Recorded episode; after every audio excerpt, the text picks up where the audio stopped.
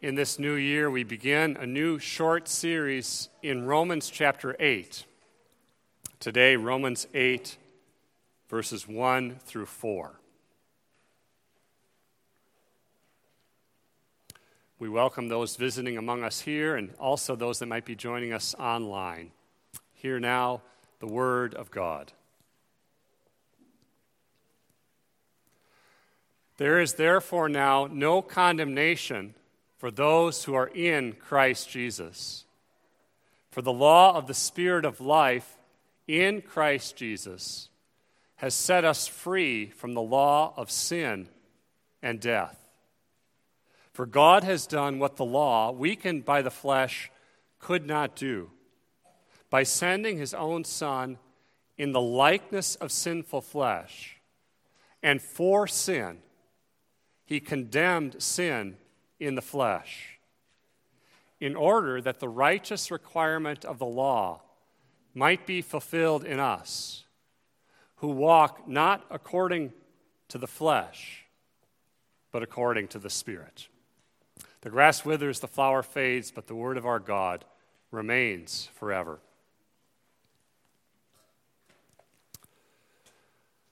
What is the central theme of the Christian faith?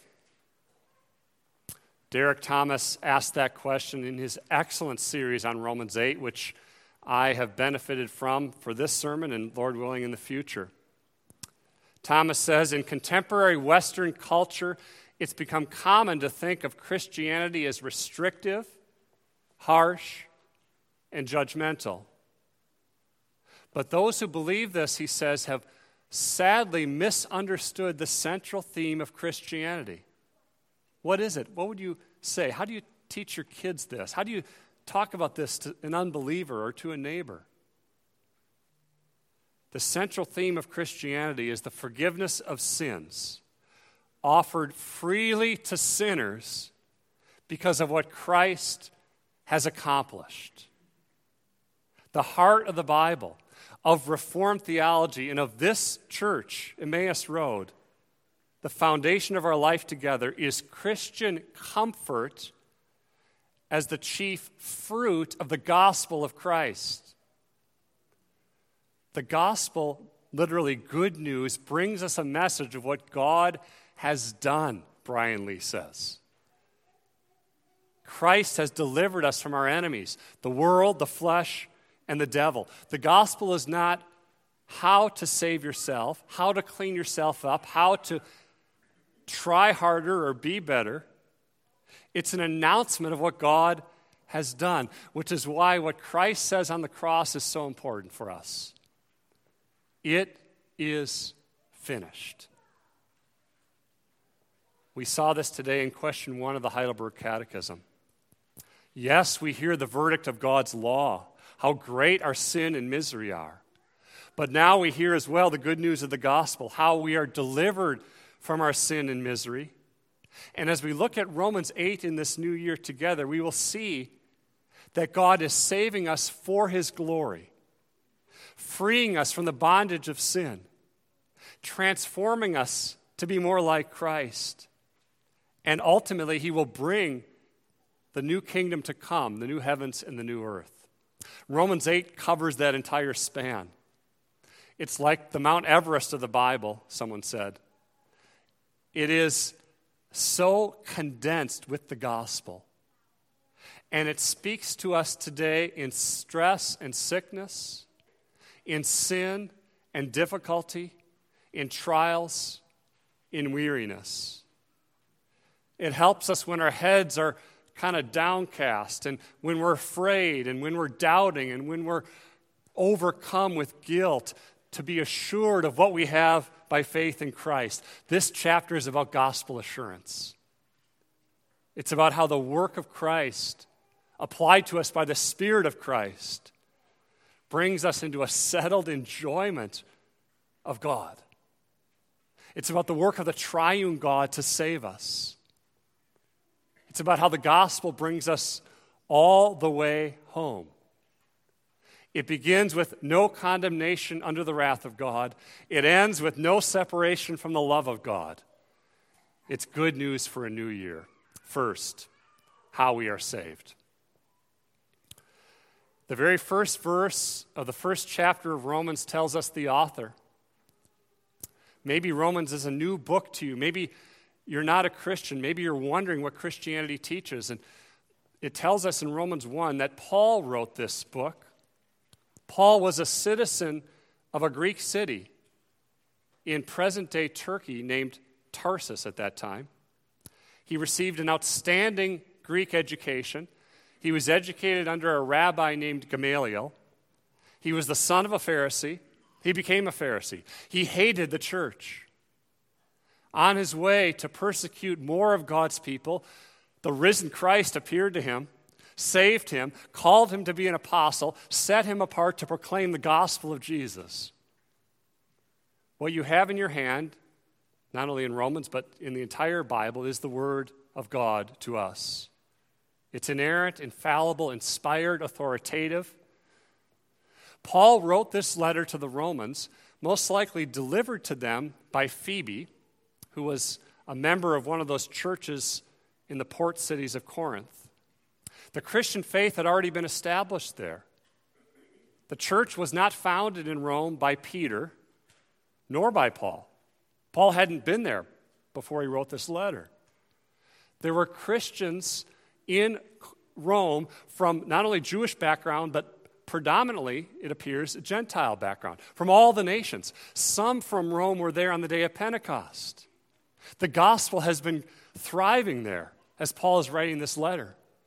And Paul sees at this point in his ministry that the hope would be he would see the gospel go forth from Rome west. Go west, young man. At that point, Far west was where? Spain. So Paul's thinking Rome will be the base for the gospel going to Spain, much as Antioch was the base of the gospel going to the Middle East. The book of Romans has a three part structure guilt, grace, gratitude. The Heidelberg Catechism, which we confessed question one today, also has that structure based on this book. The very bad news is what we see first. Paul says in Romans 8 that there is this thing called the law of sin and death. This chapter, especially these first few verses, is loaded. What's Paul saying? Well, he's not saying that the law is bad. The law is good, spiritual, and holy. As Christians, we delight in God's law. But he's saying that in the first use of the law, the law drives us to see our sin. The law itself reveals sin and it condemns us. The law cannot save us because we're sinners. The law says, I'm weak, I'm a failure in myself, I'm guilty, and I deserve death. The law, in this sense, knows nothing of grace. It says, Do this and you will live. Do you want to try to earn your way to heaven? Here you go. You got to do it perfectly, perpetually, without sin. The law excludes us, in this sense, from God's presence. It provokes hostility in us in this use. Paul said that in Romans 7. Before the law came, I didn't know that I should not covet, in a sense. Remember, he says that, verse 7? But now, when I hear the law say, don't covet, I want to covet. Kids, when your mom and dad say, no Twix ice cream for dessert, it makes you want that ice cream more. When you see a sign that says no trespassing, it makes you want to explore. There must be something there that I want to see, right? The law provokes that, it exacerbates it. It's like Augustine. When he wrote the Confessions, he said he stole those pears not because they were wonderful tasting pears from Oregon. He had better pears at home. He stole them because he got pleasure in sinning and in enjoying that sin itself. The law says, Romans 8 1, I am condemned. The picture is of a courtroom. We're the condemned. It's the sentence and it's the execution. The guilt of Adam's sin is mine, my own sin is mine. As David Strain says, condemnation is the condition under which every human lives, from the murderer who killed those people in Idaho to the neighbor that you live next door to that is upstanding and has everything perfect in their yard. Condemnation is the state of you and me, our parents, our children, our neighbors, our friends, unless God does something. The dreadful sentence of condemnation is everlasting eternal hell. It's what we deserve. And the question is how can Paul say no condemnation? How can I, a sinner, be brought from condemnation to what's the opposite of condemnation, loved ones? Justification. Well, Paul's going to tell us God did something. It's not something in us, it's not something done by us. It's entirely God's initiative. God sent his son, verse 3. The gospel is more than Jesus dying for our sins. Thomas brings this out. It is Trinitarian. The Father sends the Son, the Son accomplishes a work, the Spirit applies that to us. The gospel is the central message of the covenant of grace, promised in Genesis 3, unfolding throughout history. And now God sends his Son how? In the likeness of sinful flesh. Jesus himself didn't come, the Son did not come in the likeness of flesh, that would mean he wasn't really flesh and blood. He wasn't a ghost, he wasn't kind of appearing as some third thing. God did not send his Son in the flesh of sin. That would mean he was a sinner. But Jesus had no original sin and committed no sin. As Ferguson says, he did not send his son in the flesh of Adam Christ wasn't sent to the Garden of Eden, but in the likeness of sinful flesh. True man, human body, human soul, as we saw a few weeks ago. In the likeness of the flesh of sin, he came to experience what Adam's sin did to our flesh, causing sadness, sorrow, death, rejection. He didn't come without suffering, He came as the man of sorrows. He came for a purpose. Paul says he came as a sin offering, not for his sin, but for mine, as a representative, as a substitute, as the last Adam. Jesus did not just save us from sin, as though sin and death remains intact and we're delivered from it. But what does Paul say? The language is really precise. He says, God condemned sin in the flesh. Sin is that powerful foe that has held us captive. It has been condemned, loved ones in Christ. It has been overthrown. Paul sees the condemnation of sin to consist in God executing his judgment on sin in the atoning death of his son. The heart of the gospel is substitution. God made him to be sin who knew no sin. So it's not only that God forgives your sin, loved ones, but he forgives your sin by imputing that sin to his own son and punishing it in Christ. Christ takes the covenant curse. He dies not only a torturous physical death, but much more than that. My sin is laid on him. The judgment of God is laid on him. And the reason there's no condemnation for those in Christ is because there was condemnation for him. Our sin condemned in Christ. He becomes a horrific mass of depravity in the sight of the Father. He is the ultimate obscenity on the cross, the most intense, dense concentration of evil that has ever been experienced on this planet was there on the cross. He is punished as a criminal under the justice of God for my sin.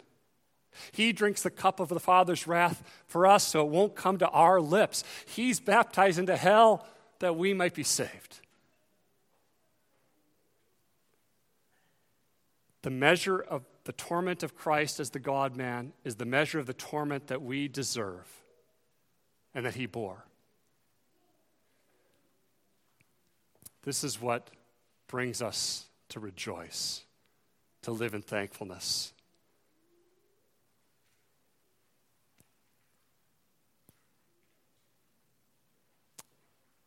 At Calvary, the last Adam, the true Israel of God, defeated the serpent he did what the first Adam in Israel and all of us failed to do. And he said, It is finished. The covenant of works has been fulfilled. He completed the mission of redemption the Father sent him to do.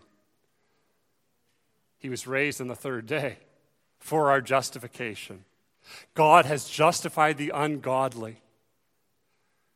God is holy. He is true to the integrity of his being, and he justifies sinners. He sends his son who removes the curse of the law in his death and fulfills the just demand of the law in his life. How then do I benefit from that? Secondly, Paul goes on to say, let's talk about redemption applied. There are two classes of humans. Covenantally, there are those who are in Adam, all of us by nature, and those who are in Christ by grace. No one belongs to themselves. Kids, you live in a world, and our own sinful hearts kind of agree with this that says, well, you can be what you want to be, you can choose what you want to be, you can do whatever you want to do, and say whoever you are is who you are, right? We lived in a world of Romans 1 under the judgment of God. But there are only two classes in Adam or in Christ. Romans 5:18 says as through one trespass Adam's sin condemnation came to all men. So now one act of righteousness leads to justification. The question is how do we get out of Adam into Christ? Do we do it? Do we earn it? Neither of those is true it is because of God's work in joining us to Christ. Therefore, Paul says, do you notice that? He uses that word to remind us of justification and union with Christ. These are the saving benefits of the gospel. Christ is the gospel. His life, His death, His resurrection, His ascension, His reign, His return. Christ in all he is and all he's done. Now, these are the benefits. The opposite of condemnation is justification. Paul says in Romans 5, therefore, since we have been justified by faith, we have peace with God through our Lord Jesus Christ. Justification is a legal term. God, the judge of the universe, declares us sinners to be righteous. And the question is, how can he do that? Is this a legal fiction? Some of you know that language well, perhaps in your work. Legal fiction is a term in law. It's an assumption of fact made by the court as a basis for deciding a legal question. So if Bob begins to live on the corner of Joe's farm, Bob begins to act as if the property is his. Joe never complains. Bob will eventually take possession of the land. And the court will pretend a grant for the land was given to Bob, even though a grant never was given. That's, as one man says, a legal fiction. When people say justification is a legal fiction, they're saying God declares people to be righteous when there is no righteousness there. Is that true? It's not. Justification can only happen if our sins are imputed to Christ and Christ's righteousness is imputed to us. Double imputation. What does that mean, kids? Well, say you're traveling with your friends one day. You're going on a long road trip. and you don't realize how much gas has gone up in price. And you don't have enough cash to cover your gas. So, what do you do? You call mom and dad, you say, Mom and dad, wire some money to my debit card so I can pay for gas. I'm stuck in Wyoming. Help! Mom and dad wire the money to you. Strictly speaking, is that your money? No, you didn't earn it. It's transferred to you. It's from your parents. But because they transferred it to your account, now it is yours. And that's what it means when it comes to imputation. We have the righteousness of Christ. Unlike Bob, who never got a grant for that land, he just started to live on that land. The righteousness God demands in his law is fully present in Christ. Jesus didn't just die for us, he lived for us. His obedience, his assets, his merit. That's how an unjust person can stand before a holy God. All of the kingdom blessings are granted to us sinners through Christ as a matter of justice. John says, if we confess our sins, he is faithful and just to forgive us our sins and to cleanse us from all unrighteousness. Jesus earned heaven for us. He made a proper satisfaction to God and the justice of God on our behalf. So you're not on the starting line with Adam in Eden. This year is the 100 year anniversary of Christianity and liberalism. You can see on the back we have Table Talk magazine, which this month talks all about that wonderful book. J. Gresham Machen. In the book, he says Christianity is Christianity. Liberalism is not Christianity at all, in case you wonder. That's the summary of it. It's another religion. He says this, Machen Christ paid the penalty of sin for us, He stood the probation for us. That's the reason why those who have been saved by Jesus, you today in Christ, are in a far more blessed condition than Adam before he fell. Adam, before the fall, was righteous in the sight of God but he was still under the possibility of becoming unrighteous. Those who are saved in Christ are not only righteous in the sight of God, but you are beyond the possibility of becoming unrighteous. In your case, Christian, the probation is over, not because we have stood it successfully. It's not over because we have earned the reward of blessed assurance which God has promised on the condition of perfect obedience. But it's over because Christ has stood it for us. Christ has merited for us the reward by his perfect obedience to God's law. He takes my sin, my guilt, my shame. He gives me his peace, his grace, his righteousness, his relationship with his loving Heavenly Father. The Bible says we are saved by works, not our works, Christ's works. To be righteous is to have merit, to be not guilty, and to possess that perfect quality of uprightness that God's law demands. The righteous requirement of the law is fulfilled in us, Romans 8 4, foundationally because Christ's perfect active obedience and passive obedience, his law keeping and his death, is imputed to us. So the question remains, though, how? That might be true, but how do we get out of Adam into Christ? Romans 5:17. For all those who receive the abundance of grace and the free gift of righteousness. We receive this by faith. We have free acceptance with God on the basis of the righteousness of Christ once imputed to us. Resting faith, trusting faith in the finished work of Jesus. Are you in Christ today?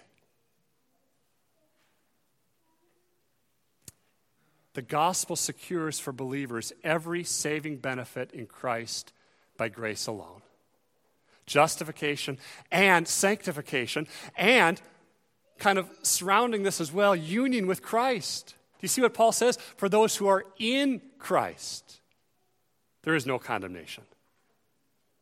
Christ is the vine, you are the branches. He is the head, you are the body. He is the foundation, you are the living stones. What does this mean for you day by day?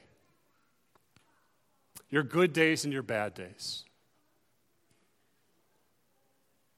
Romans 8 1 says, There is no trace of condemnation. No. That's a good no. Most times we don't like to hear the word no. No more second helpings of that steak. I, I was hoping for a second helping. No more relationship. I'm breaking up with you. No more second helping of ice cream. We don't like the word no, but here it's a good no. It's a blessed no. It's a no that is for now. Right now, when I sin and stumble, right now, when Satan accuses me, right now, when I have regrets and failures, right now, when my mind is darkened by doubt, right now, when my guilty conscience brings up my sin, right now, when I'm weary and discouraged. This is the gospel remedy to the law that says you are a guilty, miserable failure. Not one condemnation. I know I'm a sinner. I'm a bigger sinner than I ever realized.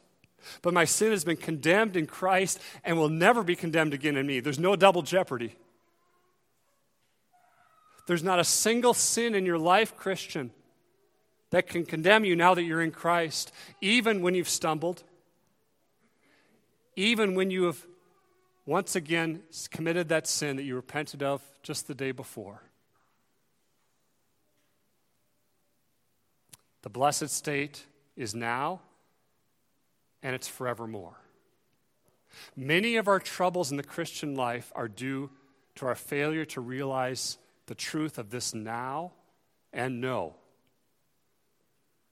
When we don't celebrate the now of the gospel, the it is finished of what Christ said, we try to live for ourselves. We're defensive. We're overly critical. We fear people. We live in unrepentant sin because we're not resting in Christ and we're not fighting sin by the power of the Spirit. The now gives you assurance today and forevermore, assurance that is as gigantic and sure as God Himself, Father, Son, and Holy Spirit. The dullest, frailest, weakest, most sinful Christian is brought to assurance of salvation because of this promise. How do we realize this then? We come on Sundays, we hear the law read, we hear the gospel of assurance. We read during the week the Bible with Christ at the center of our Bibles. One goal might be for us, I'm going to try to do this as we go along, to memorize Romans 8 together. A new year. Maybe you're beginning your Bible reading, maybe you're continuing your Bible reading. Maybe you've memorized before, maybe you haven't. An encouragement to memorize these verses as we go through them together, that we might know Christ, the power of his resurrection. The truth of Romans 8 is good news, but it's not disconnected from Romans 7. What does Paul say at the end of Romans 7? Wretched man that I am, who will rescue me from this body of death. Paul, there is a Christian in Romans 7, struggling, reminding us of this. When we limit the Christian experience to just positive, victorious life stuff, when we leave out the war and the struggle and the honesty of it, we're like a musician who tries to play a harp with a bunch of broken strings, Hendrickson says. It's a warped message. Yes, for the believer, sin no longer reigns in our life, but it's still a powerful force in our life because of our unbelief. We forget who we are. We think we're back in Adam. The good we want to do, Romans 7, we don't do. The evil that we don't want to do, we do. Sin dwells in us even as we are in Christ, even as the Holy Spirit's in us. We've died to sin, but sin has not died in us. We've been set free from the law of condemnation, but we're not yet perfect according to the commands of God's law. It's a battle. You have conflict. You recoil at your sin. But the sign of God's grace in you is the fact that there is the battle there. As Strain says, there's no trouble in a graveyard. Before you were a believer, when sin ruled you, you stood condemned. There was no warfare. You thought you were keeping the law. That's what Paul said as a Pharisee. I've done it. I've achieved it. I've got the best education. I'm the rising star in Judaism. I'm righteous. Then Paul met Christ. He was humbled. He saw that the law showed him his sin. And he saw more amazingly, given what God knows about him, and given what God knows about me, and what I know about me, what a wretched man that I am, how amazing it is that God loves me. Here's the paradox of the Christian life the law says you're weak, guilty, and failing. The gospel says you are loved, secure, and safe forever in Christ. And both are true. As one author says, your life is like a house with different aspects. Romans 7 is the cold, shadowed side facing away from the sun, your basement today in darkness. Romans 8 is the warm, sunny side when the sun is felt. The law speaks, and we hear the gospel. The law confronts us with our sin, but in Christ, the gospel has the final word. What's Paul's answer to being a wretched man? No condemnation for those in Christ. What message do struggling sinners like us, sinners of the Romans 7 type, need to hear to press on with the struggle today? That the commandments of God's law no longer condemn us because Christ was condemned for us.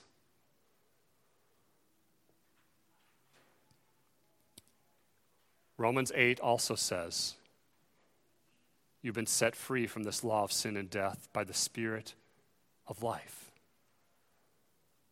The Holy Spirit.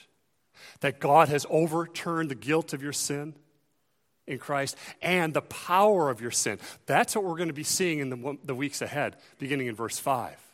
We're going to see implications here for our life together as Christians at Emmaus Road. We're going to see that assurance is not presumption. Our confidence is in the gospel and the Spirit's gift to us. That the Holy Spirit now has come, quickening our mortal bodies, strengthening our frail minds, so that we can complete the course by grace through faith in Christ that God has for us. That the Holy Spirit is setting you free from the treadmill of beating yourself up, of performance mentality. That now, by the Spirit, the commandments of God have been internalized. You once hated them, now you struggle, but you do say, by the grace of God, I love your law, O God. The law no longer is a whip to condemn me in Christ, but Ferguson says it's a coal of fire by the Spirit to inflame us. We're going to see that. That as a consequence of what Christ has accomplished, we live out the law in gratitude by the power of the Spirit. Not to be justified. The opposite of no condemnation is not sanctification, it's justification. But by the power of the Spirit, we live not to be justified because we have been justified, but because we are being sanctified now more and more. Because Christ fulfilled the law for us, the Spirit does fulfill the law in us. Both are true.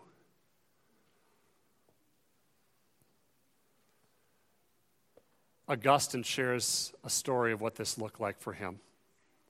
After his conversion, he was walking through a town where several ladies that he once knew intimately called to him and asked him to come visit them as he once did. Augustine, Augustine, they cried out, It is I. Augustine responded and said, Yes, but it is no longer I. the reign of sin has been defeated in us through the work of Christ. To live in sin now as we once were in Adam is impossible for the Christian. How can we who have died to sin still live in it? It's a fight. But Emmaus Road, we want to encourage each other in this together. One way we do that today is in the Lord's Supper. As we come to the table, we don't come to prove ourselves or reinvent ourselves. We don't come to try harder. We don't come as a reward for what we've done. This is God's gift to sinners. The love that rescues and redeems you is from the Father and the Son and the Holy Spirit. God comes near to you on your good days and on your bad days. The Father Himself loves you.